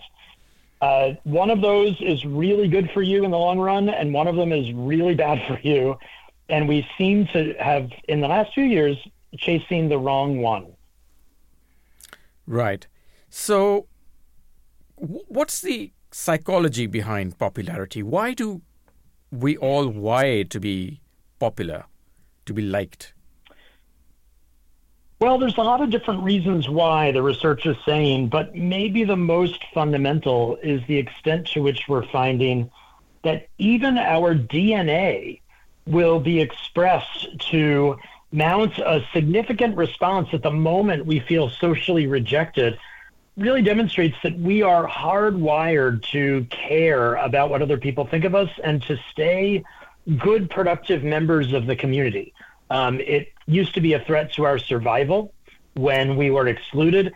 Today, it just leads to a whole host of psychological, occupational, and even health outcomes. So, what would you say about the people, or rather the phrase, which has become rather more common these days, that I don't care what people say? Is, is do we yeah, mean when um, we say um, that? Well, their bodies don't. Um, you know, our brain has a, trem- a tremendous response to being rejected or accepted. We see surges in oxytocin and dopamine, and we also see um, a lot of ways in which people's behavior are remarkably guided by what they think others approve of or uh, agree with, even when they say that they don't actually care about how other people think about them. Tell us, Professor, also how this this whole thing about this um, uh, this social media culture, this culture of likes, uh, is messing with young people's minds. Do you think this is a good trend? Do you think this is going in the right direction?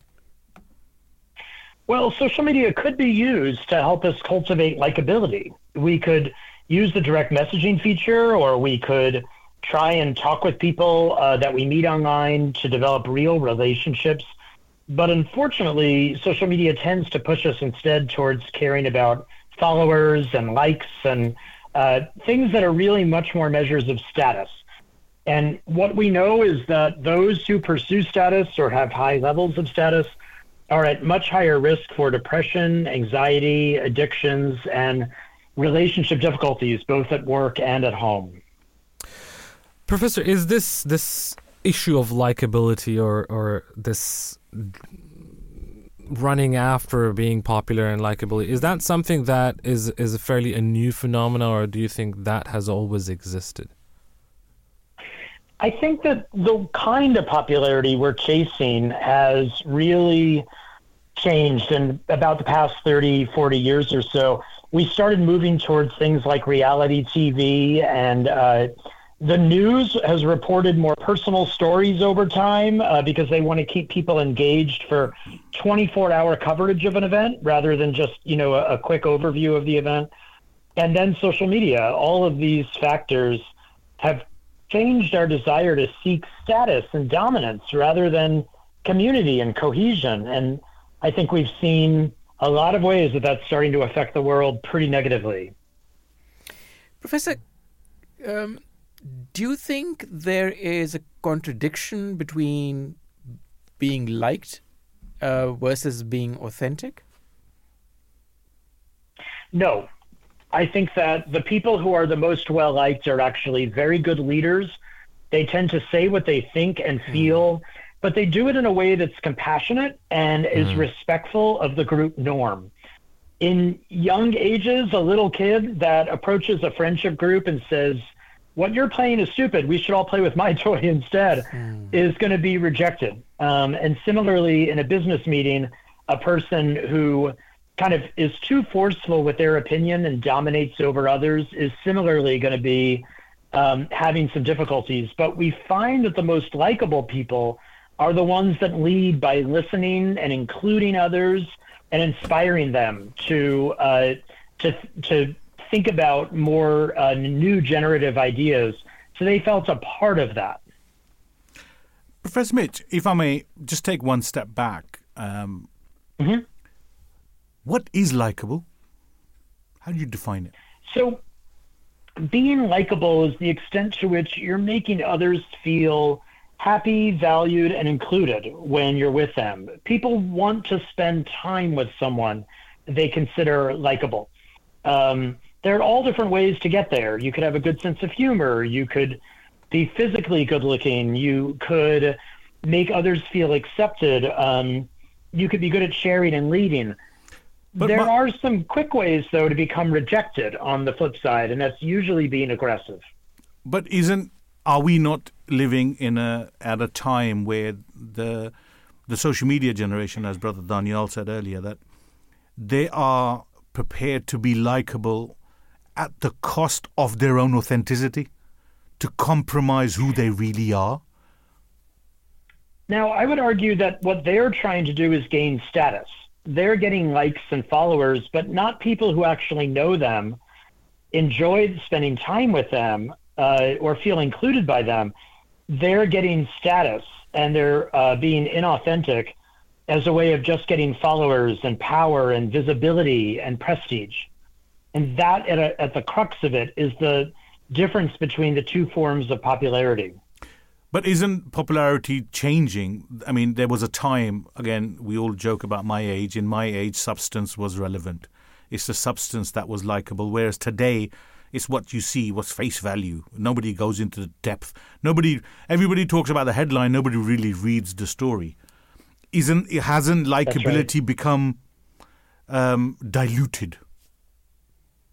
Yeah, it used to be just a couple decades ago that being uh, high in status was something that mostly middle school and high school kids cared about. Hmm. But by the time they graduated high school, we went back to a culture that valued likability yes. above all else. Yeah. In the last 20 years, that's changed dramatically, and social media is likely a reflection of that, if not a contributor.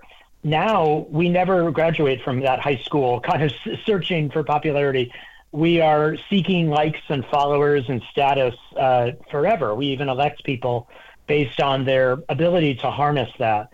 Um, so that's a huge change in our society in just a couple of decades. You, you mentioned, Professor, earlier societal um, uh, standards, and do, would you agree that in the society we live in, ethics, morals, values, belief systems um, have been uh, are are direct are directly linked to um, being likable or not, or the or the absence of ethics, morals, values, um, and belief systems, has has increased this likable question. I think that likability is still tied to acting in ethical ways, but I think that status, the other form of popularity, um, is really based on, in large part, the extent to which one is dominant or aggressive over others. And sometimes that means acting in unethical or inappropriate ways because although that might break the rules and hurt others, it does signal a sense of being dominant and powerful to be able to do that to, to someone else.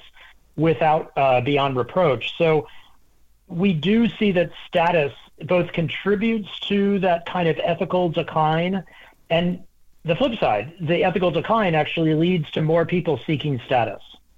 I like that word you used, powerful. I mean, isn't that is what more relevant today? That if you are seen as powerful, you're more likable and you will get more thumbs ups. Yeah, you you get more likes, but that's where social media is funny. They call it the like button, but it's not about liking them at all. It's about agreeing or wanting to appear as someone who agrees with that statement. It's really a matter of dominance and followers, or and uh, and influence. Um, it's not about the way, at least for psychologists, the way that our science would define likability which is about you know genuinely respecting, appreciating, and and um, wanting to spend time with somebody. Now, you're you, you're director of clinical psychology um, at the University of North Carolina. Something we I was, I was discussing with uh, my colleagues is: Do you think this question uh, of likability has increased the the number of people who are suffering from mental health? um, in, in, in the society we're living in? Are we creating a self inflicted um, uh, illness in, in a younger generation? I believe that that's a major part of what's happening. It may not be social media and it might be uh, exclusively, but it might be instead the culture that gave rise to social media, which is one where we have more superficial relationships and we actually are expressing a lot more loneliness. Uh, research shows that loneliness is an incredibly problematic and concerning affliction. It is um, the lack of social relationships actually predicts early death more strongly than smoking 20 packs, uh, 20 cigarettes, excuse me, a day.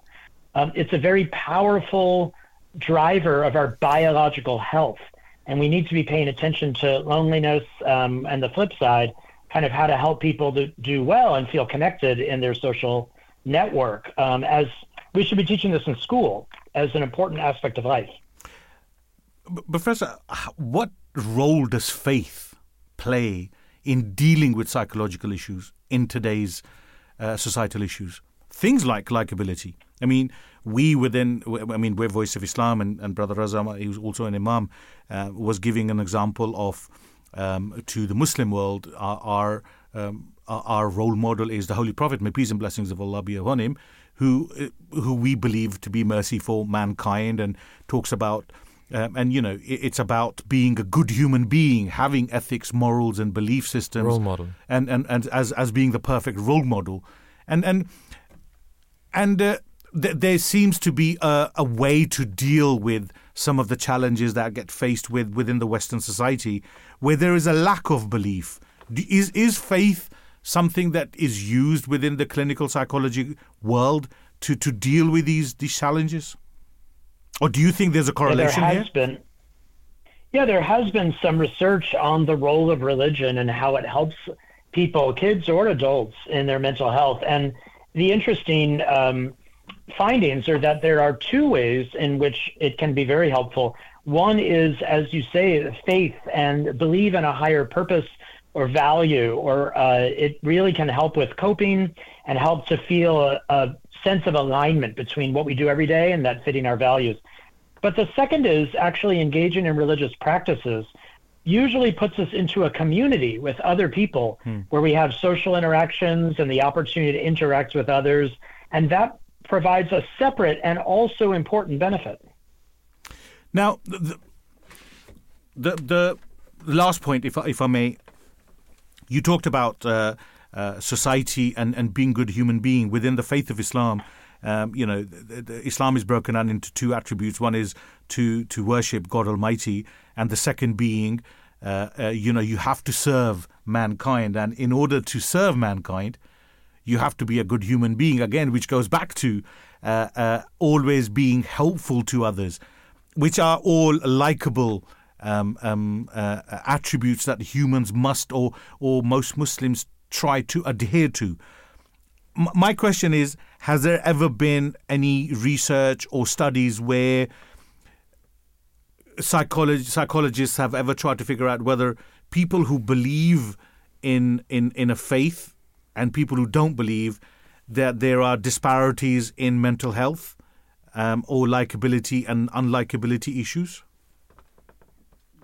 I'm not familiar with research that's shown exactly that, but there's more and more research demonstrating that, you know, if there's a fit between one's faith and uh, one's own personal characteristics, uh, for instance, someone who feels a sense of connection and community within their faith, someone who finds that it helps them through periods of stress, then that is, yes, very beneficial to mental health.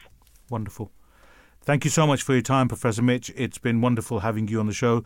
Uh, thank you for taking time out. I wish you a fantastic evening ahead. May peace be with you, sir. Thank you. You too. All right, with that, we're going to go to our next guest right away, who is an Imam of the Ahmadiyya Muslim community currently serving in Austin, Texas. Uh, Imam Qasim Choudhary is with us on the line. Assalamu alaikum, peace upon you, and welcome to the Drive Time Show. Walaikum salam. Thanks for having me. Jazakallah. Thank you so much for joining us today. Now, Imam Qasim, you've probably listened to uh, the uh, our previous guest and, and, and the, con- the discussion that we're having at the moment. The Holy Prophet, peace and blessings of Allah be upon him, is something that uh, is someone that I want to speak to you about. And he was an exemplary person for all people in all times. We've alluded to some of the incidences from his life, but could you tell us about some of the qualities that he had, specifically the quality of, of smiling, and why what what did that create a, or cause in the people that that surrounded him? Uh, absolutely, you know that's such a wonderful question. Um, you know, I want to go back to school for this one. Um, we would often hear our teachers say, you know, you should smile more, and this is a saying that we all hear all the time. But there's another saying that's uh, very interesting, and it, they say that it takes more muscles to frown than it does to smile. Hmm. And um, I came across a very interesting study from uh, Michigan State University where they say that you know it takes about 47 um, muscles to frown and only 13 to smile. So you know we should be doing a lot more smiling. And what's interesting is that the companions and those people who knew the Prophet Muhammad peace be upon him uh, the most, they say that you know we have not seen anyone who smiled more than the messenger of Allah, mm-hmm. right? Than the messenger, the holy prophet Muhammad peace be upon him. So from this, we can quickly tell, right, from the people who knew him best, that this was part of his um, character. It was a trait that he had, and on the appropriate occasions, he would smile.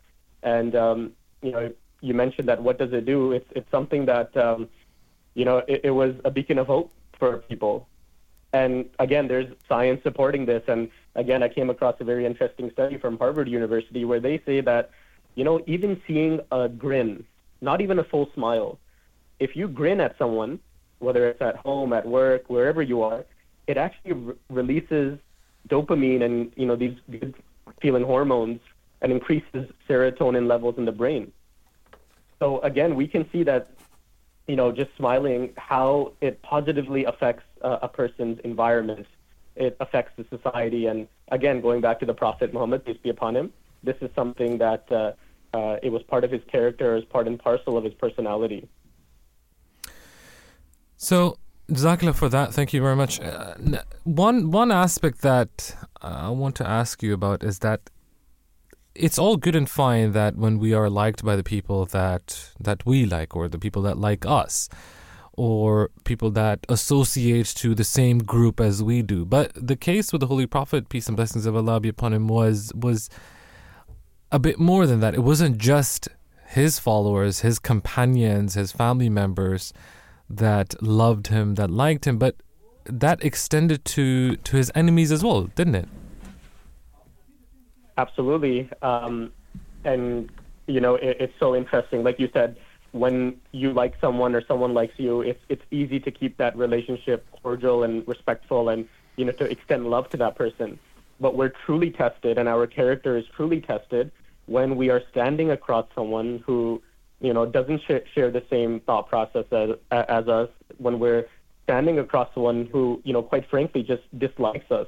And we know that in the life of the Holy Prophet Muhammad, peace be upon him, there were a whole society, whole armies of people who wanted to end his life. Now the question is that you know how did the Prophet Muhammad deal with these people? And I quickly just want to share a small incident, and you know it just shows how the Prophet Muhammad stayed so consistent in his morals, even extending courtesy to his enemies. Hmm. You know, it's narrated that uh, a man by the name of Utbah bin Rabia, he was an enemy of the Prophet, and he came to negotiate with the Prophet on behalf of his people. And it's so interesting that the Prophet Muhammad, peace be upon him, who, you know, he was a general, a king in his own right, and he patiently listened to him. And even though he did not agree to what was being said, he waited and he listened. And once Utbah had stopped speaking, the Prophet Muhammad responded, Is that all you intend to say? And only once Utbah said that, Yes, this is all I want to say, then the Prophet, you know, Muhammad, peace be upon him, responded. And this is such a vital lesson, I think, for each and every individual. You know, I'll take my personal example. You know, sometimes when I'm speaking with someone and I disagree with what they're saying, in my mind, I'm thinking, you know, this is what I'm going to respond. This is how I'm going to, um, you know, re- uh, rebuttal the person. Yeah. And I don't, I'm not really interested in what that person is saying. I'm Yes. interested in, you know, defending myself. But we see from the example of the Prophet Muhammad that he was always there, um, even if it was an enemy, that he was composed, calm, and you know, gave that person due respect. There's something similar to what we said uh, during the show when there's an incident from the life of the of the promised Messiah on whom be peace, where he, he went into a debate and he agreed with what his opponent was saying, um, and just walked off without without creating any kind of drama right there and then. Um, Yeah. So Imam Qasim, from from the life of the Holy Prophet, peace and blessings of Allah be upon him. Again, you mentioned about the this his treatment uh, of of his enemies. You spoke about the importance of listening to, to people in conversations, but then you always find people that you disagree with. You always find people with adversity in general, with, with, with people who have certain flaws that are simply against your nature, simply against uh, they, it just doesn't sit right with you. What what do what do we do Mhm. about that then? Um, you know, again, it's um, I, I came across another very interesting narration, and you know, and the companions of the Prophet, they they very clearly say that you know the Prophet, peace be upon him, he gave attention, he spoke, and he showed love to the worst person of a nation. So the person may feel he is being given special attention. And this companion, he says that he used to give attention and speak to me also in this special manner. And what this does is, you know, it, it, it breaks um, that wall or that barrier that there exists between two people, right? And the Prophet Muhammad, he shows us that no matter, you know, how bad it might be between you and that person, there's always an opportunity for reconciliation. There's always an opportunity to, you know, better understand that person. And um, you know, I, I would actually like to share a very interesting, um, and I'll make it brief, um, an incident that happened during the life of the Prophet. And you know, this one always gets me emotional because it's so, um, you know, it, it speaks so highly of the Prophet's character and how he dealt with, you know, as you mentioned, those people um, who are completely opposite of him and have, you know, in fact, even wronged him. You know, uh, the Prophet, peace be upon him, his daughter, uh, Hazrat Zainab, uh, may Allah be pleased with her, you know, she suffered a brutal attack uh, during uh, migration. And she was ac- actually expecting at the time, and she was wounded, and this resulted in a miscarriage and, you know, later fatal injuries. Now, the person, the, assa- the assailant, his name was Habbar. And, you know, he was uh, initially sentenced to death, but he fled to Iran. And when the Prophet, peace be upon him, returned to Medina, you know, Habbar, he actually returned as well, and he wanted to go and express his, uh, you know, and acknowledge his crimes. And he recognized that, you know, I was arrogant in my ways, and but now the guidance that the Prophet, peace be upon him, has brought, it has changed me. And he came to the Prophet with a heartfelt confession. And the Prophet, peace be upon him, you know, graciously said and responded that if God has planted in your heart the love of Islam, how can I refuse to forgive you? I forgive everything you have done before this. So again, it's just amazing to see that this is a person who, you know, murdered his own child, his uh, grandchild, but the Prophet still kept that door of reconciliation, of forgiveness open. And, and you know, that's, that's just such an important takeaway that we can take from the life of the Prophet of how to deal with those people who, um, you know, we you know, very candidly, Hmm. we just do not like them, right? They've caused us so much harm. So that's something I just want to reiterate as well. Thank you very much for that. Missionary and Imam of the Ahmadiyya Muslim community currently serving in Austin, Texas. Qasim Choudhary, thank you very much, Jazakallah, for your time. And uh, to you as well, Assalamu alaikum. May the peace and blessings of God Almighty be upon you. Wa alaikum assalam, jazakallah. And that brings us to the end of today's program. In the first half of the program, we spoke about housing shortage and if the government is right to threaten councils. As always, if you want to listen back to that conversation, uh, then go to SoundCloud. Uh, SoundCloud, go to the Drive Time Show, Voice of Islam, search for it on SoundCloud, and you will find every episode that has been aired this week and in the past.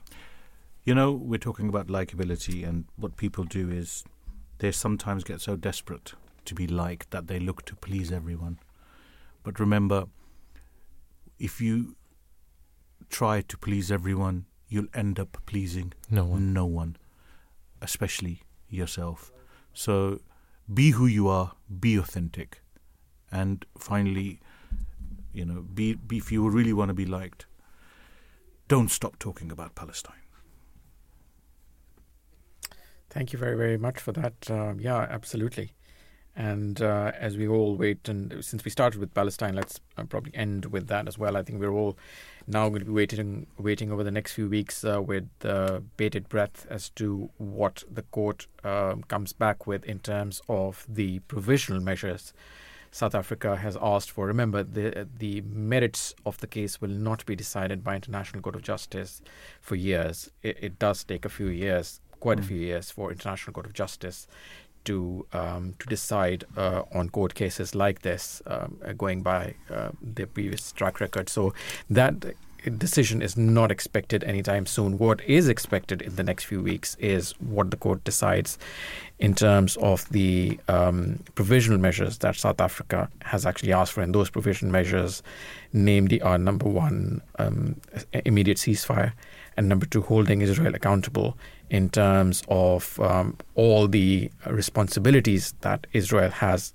um, as an as the occupant, as the occupier, uh, I should say, of the um, uh, of Gaza, and um, and and therefore provide food, water, shelter, and uh, provision of aid um, to uh, the people there. So those um, uh, that's the important bit, and that's what is expected to be decided upon in the next few weeks. We're going to conclude with a ver- uh, with a quote of His Holiness, uh, the fifth Caliph of the Promised Messiah, the current head of the Ahmadiyya Muslim community, Hazrat Mirza Masroor Ahmad. May Allah strengthen his hand. And he talks about and draws our attention to self reflection and improvement. Reformation of every community starts with high morals. What is needed is patience, and the best way is to pray with heartfelt compassion for anyone who is abusive, that Allah may correct that person. Rancor and malice should not be entertained. Unless you bring about change, God will not value you. God Almighty does not like that instead of the fine qualities of forbearance, patience, and forgiveness, there is barbarity. If you develop in high morals, you will reach God very quickly. The Holy Prophet, peace and blessings of Allah be upon him, has informed us, has told us that deeds are judged by motives. And God does not look at our shapes, He does not look at our hearts, uh, at our wealth, but He looks at our hearts and the actions that we, that we perform in this world. And there is no question about that. There's no doubt about that, that on the day of judgment, God Almighty will hold every one of us accountable for the deeds and the actions that we have performed in this world, whether it be you as a as a tyrant, as a ruler, or as an oppressor, or as an oppressed. Everybody will be held accountable. Thank you very much for listening in. Today's program was researched and produced by Tehreem Muzammil and Fezia Haq. So thank you very much to them as well. Thank you to our tech brother, uh, to our brothers in the tech team. We will be back with you on Monday, inshallah. From all of us here at the Voice of Islam Studios. Assalamu alaikum. May the peace and blessings of God Almighty be upon you all.